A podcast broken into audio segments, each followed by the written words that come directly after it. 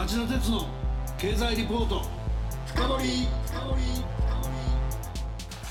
皆さんこんばんは。番組アンカー経済ジャーナリストの町田鉄です。今日も新型コロナウイルス感染症対策をして放送します。皆さんこんばんは。番組アシスタントの杉浦舞です。今日のゲストと私は新型コロナウイルス対策でリモート出演します。さて町田さんと私杉浦が出演している3つの番組を合わせた公式ツイッター町田鉄の深堀三兄弟。検索して皆さんぜひフォローしてください。今夜の町田鉄の経済リポート深堀はアメリカのバイデン新政権の行方というタイトルで日本経済研究センターの利根立久夫研究士官にお話を伺います。利根立さんこんばんは。こんばんは。アメリカのトランプ前大統領は外交面でアメリカ第一主義をかけてヨーロッパ諸国との同盟関係をズタズタにしただけでなく中国との関係を陰悪なものにしてしまいました。また内政面では白人至上主義が勢いづくことを容認しアメリカ社会を分断の時代に追い込んでしまいました。国際協調と国内融和を掲げて大統領選挙を勝ち抜いた。バイデン大統領は就任演説で同盟関係の再構築を掲げて EU 諸国首脳から好意的な祝辞を引き出すことに成功しました。バイデン政権はこの勢いを生かしてアメリカの国内の融合を実現し民主主義陣営のリーダーの座を取り戻して国際社会に安定をもたらすことができるんでしょうか。今日はそういった疑問を読み解いてもらおうと思っています。ということで利根田さん今夜もよろしくお願いします。はいよろしくお願いします。それでは CM の後町田さんにじっくりインタビューしてもらいましょう。この番組はエネルギーを新しい時代へジェラがお送りします。こんばんはミスタージェラです。金曜23時皆さんいかがお過ごしですか？え私ですか？私は今風力発電を行っています。どういうことかって？実は私ジェラは火力発電によって日本の電気の約3分の1を作っている会社なんです。でもそれだけではないんです。風力や太陽光発電といった再生可能エネルギーにも積極的に取り組んでいる会社でもあるんです。ここイギリスエセックス州はただいま14時。沖合にある48機の風車が北海の強い風を受け今まさに発電しています。強風の中大変ですねって。お気遣い恐れ入ります。でも風力発電にはとってもいい風なんですよそれそれでは皆さんまたお会いしましょうエネルギーを新しい時代へジェラがお送りしました。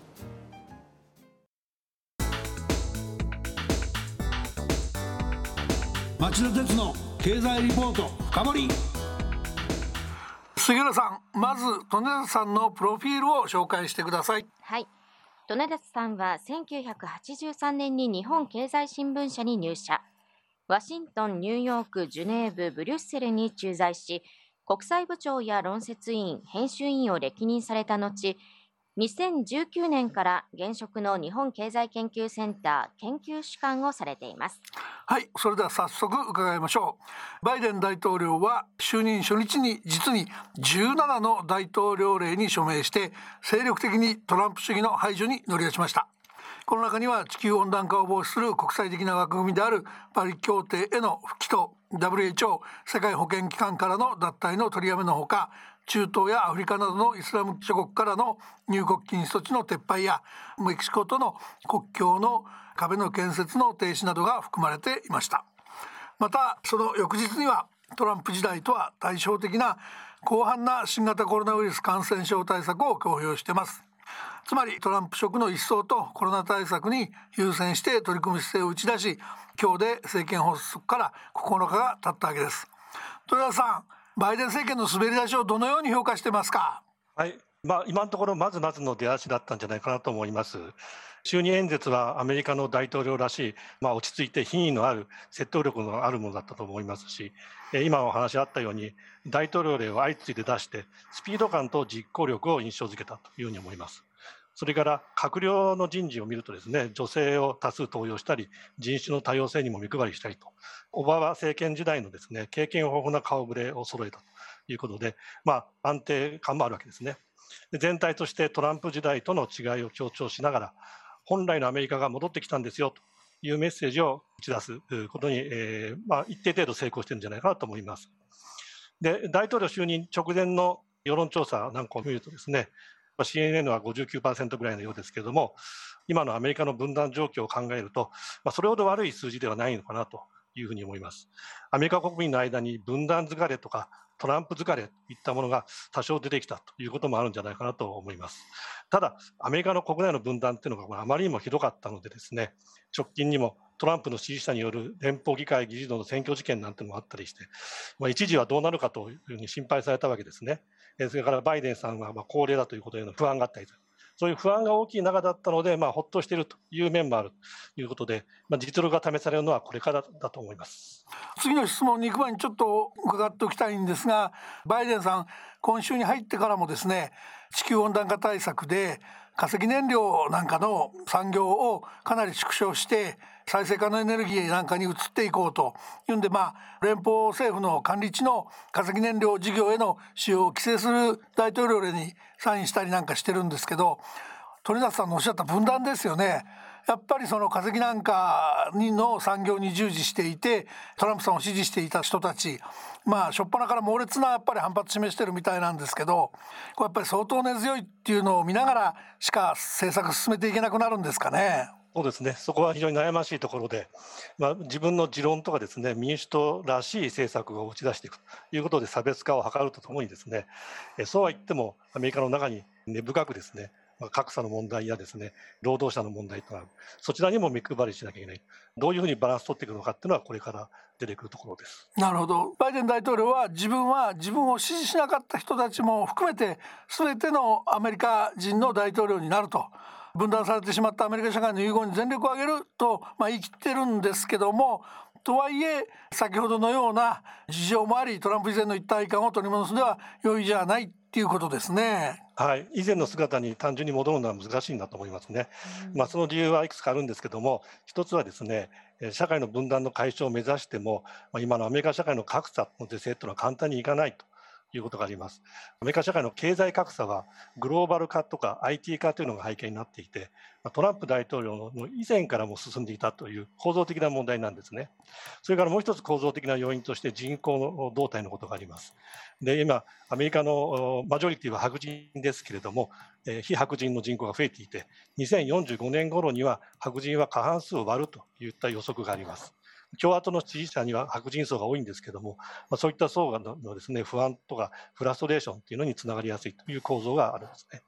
おっしゃる通りですねただその所得の格差なかなか格差は縮まらないにしても成長で全体がその収入伸びていけばいいんですけど今のコロナがその成長も足引っ張ってるんでますます深刻な状態作ってるっていう感じですかね。そうですね。とは言ってもですね、この行き過ぎた分断というのを和らげて影響を抑えていくということはどうしても必要なことですよね。今その重要性がかつてなく高まっているわけなので、トランプ政権がもし続いていたら状況はもっと悪化していただろうということは言えるんだろうと思います。なるほどね。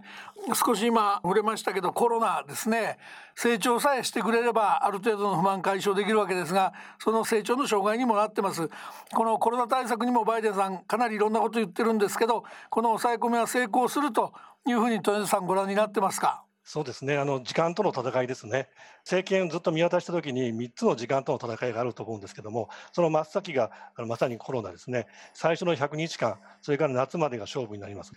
まあ、大統領就任100日間っていうのはですねよくハネムーンって言われてですね野党もですねあんまり足を引っ張らないで少しまあ温かい目で見るというような傾向があったりするんですけれども、今まさにそのコロナ対策がですねどう走行するかというところでその100日後の4月の末までにですね1億回分のワクチンを投与するという目標を出してさらに今度夏までに3億人のアメリカ国民全員にワクチンを供給しますよと言ってるんですけれどもそれで夏までに集団免疫に目処をつけて感染拡大を止めたいということなんですが、まあ、それが予定通りいくかどうか、もしこれがうまくいかないと、他の政策にも影響が出てきます。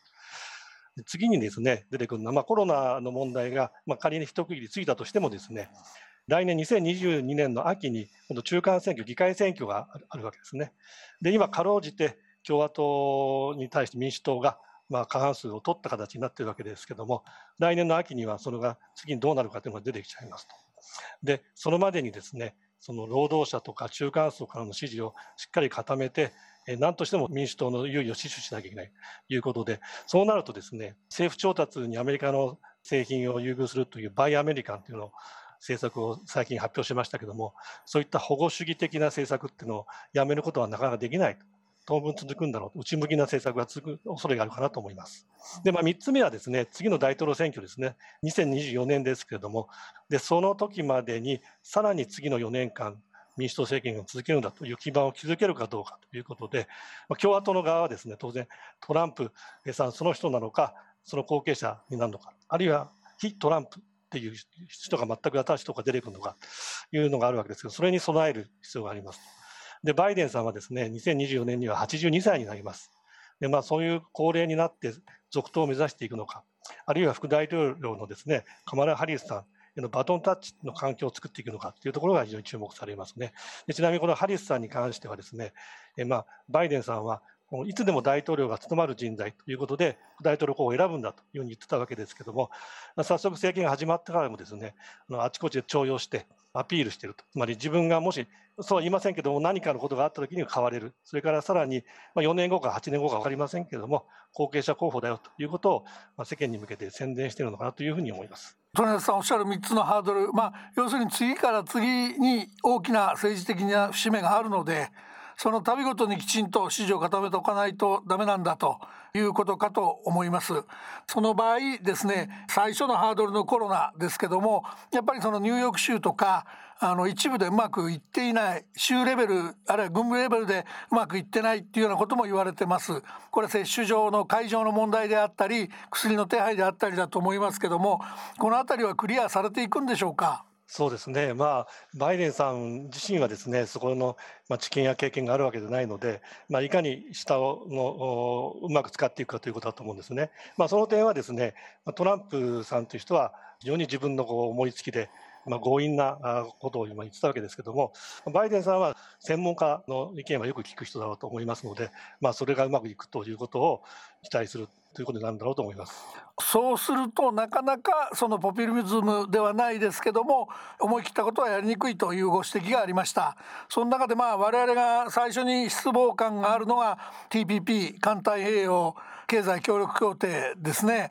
バイデンさん本人ではないですけれども報道官がかなり慎重な姿勢を見せたりしていてこの辺りの政策っていうのは利根さんが指摘されたなかなか期待通りにいかない部分っていうことになってくるんでしょうか？そうですね。あの日本にとっては残念ながらそういう可能性が高いように思います。で TPP はですねあのオバマ政権の時にオバマ大統領が中国に貿易のルールを書かすわけにいかないんだと、そのためにアメリカが TPP で貿易をのルールをリーダーシップを取るんだと言って、まあ、その時にバイデンさん、副大統領だったわけですけども、そういう中国睨みとか、外交ということを考えると、TPP の重要性っていうのは、おそらくバイデンさんも分かってると思うんですけども、それ以上にですね、国内の中間層、労働者層をしっかり支えていくと、そのためには内向きの政策も取らざるを得ないんだという状況が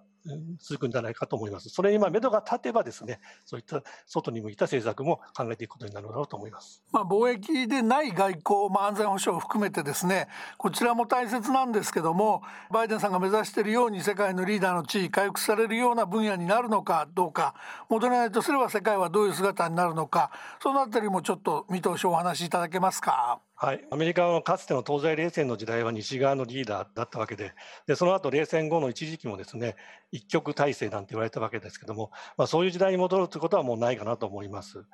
で国際協調みたいなのを掲げていますんで、ヨーロッパとの関係はトランプ時代の冷戦状態から修復して改善するだろうと思います。しかし、まあ、アメリカが盟主としてヨーロッパを従えるようにはならないと思います。アメリカ国民自身がそれを望んでいないし、まあ、その力ももうないわけですね。で一方のヨーロッパもですね環境問題とかデジタル分野の政策でアメリカの先を行ったりそれからアメリカとは一味も二味も違う路線を歩んだりしているわけなんですね。で一方中国に追い上げられているので、まあ、そういったですねその中国との競争ということも、まあ、これから厳しくなっていくということで、まあ、私はですねこれからはですね当面アメリカと中国それからヨーロッパも加わってですね、まあ、ある種三つどもえ、まあ、3社で協力したり競争したりというような局面が出てくるんじゃないかというふうに思います。でもちろんアメリカとヨーロッパはアメリカと中国に比べたら同盟国なわけですけどもさっき言いましたようにですねヨーロッパもアメリカとのまあ競争っていうのを意識して独自の価値観で物事を進めようというところもあります。さらにまヨーロッパのそういうルールメイキングの世界ですね非常に大きな影響を持ってくるわけですね。例えばデータの流通の分野をとってもですねアメリカとヨーロッパとは考え方が違うところがあります。まあ、そういったですね三者のせめぎ合いっていうのが出てくるのかなと。で中国とかロシアに対する政策をとってもですねヨーロッパとアメリカには温度差があるわけですね。まあ、G7 主要7カ国の影響力が衰えて G0 の時代なんて呼ぶ人もいるわけですけどもこれからは米中ヨーロッパの3者の G3 時代なんていうのになる可能性もあるかなと思います。ただこれはですね、もっと本格的な国際秩序の再編というのが将来起こるまでの過渡期的なものかもしれません。その G3 時代ということを前提にした場合ですね、まあ、最後の質問になりますが、日本はバイデン政権とどう付き合っていくべきだと、利根さんはお考えですか？はい、あのトランプ政権の時とは異なる独自性が問われていくんだろうと思います。28日に菅首相とバイデン大統領が電話協議をしまして、アメリカ軍による日本の防衛義務を定めた日米安保条約5条を尖閣諸島に適用するということを改めて確認したり、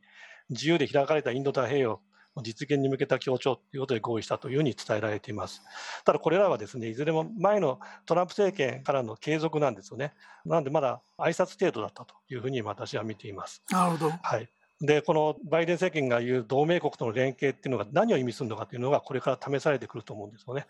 え気候変動問題はま当然としてですね、中国に対する強硬策とか、それからまバイデン政権は人権問題を非常に重視してますね。こういうところで共同歩調を求めたら日本はどう対応するのかというところがこれから問われてくると思います。先ほどアメリカとヨーロッパあの競争協力という話をしましたけども、そういう中で日本が埋没してしまう恐れはない、心配はないかと。存在感をどう示していくのかと。で例えばそのグリーン、環境ですね、問題とかデジタルの分野で国際的なルールっていうのが形成されていくときに、日本がどういうふうに影響力を持っていくかというところが大事になってくるんだと思いますね。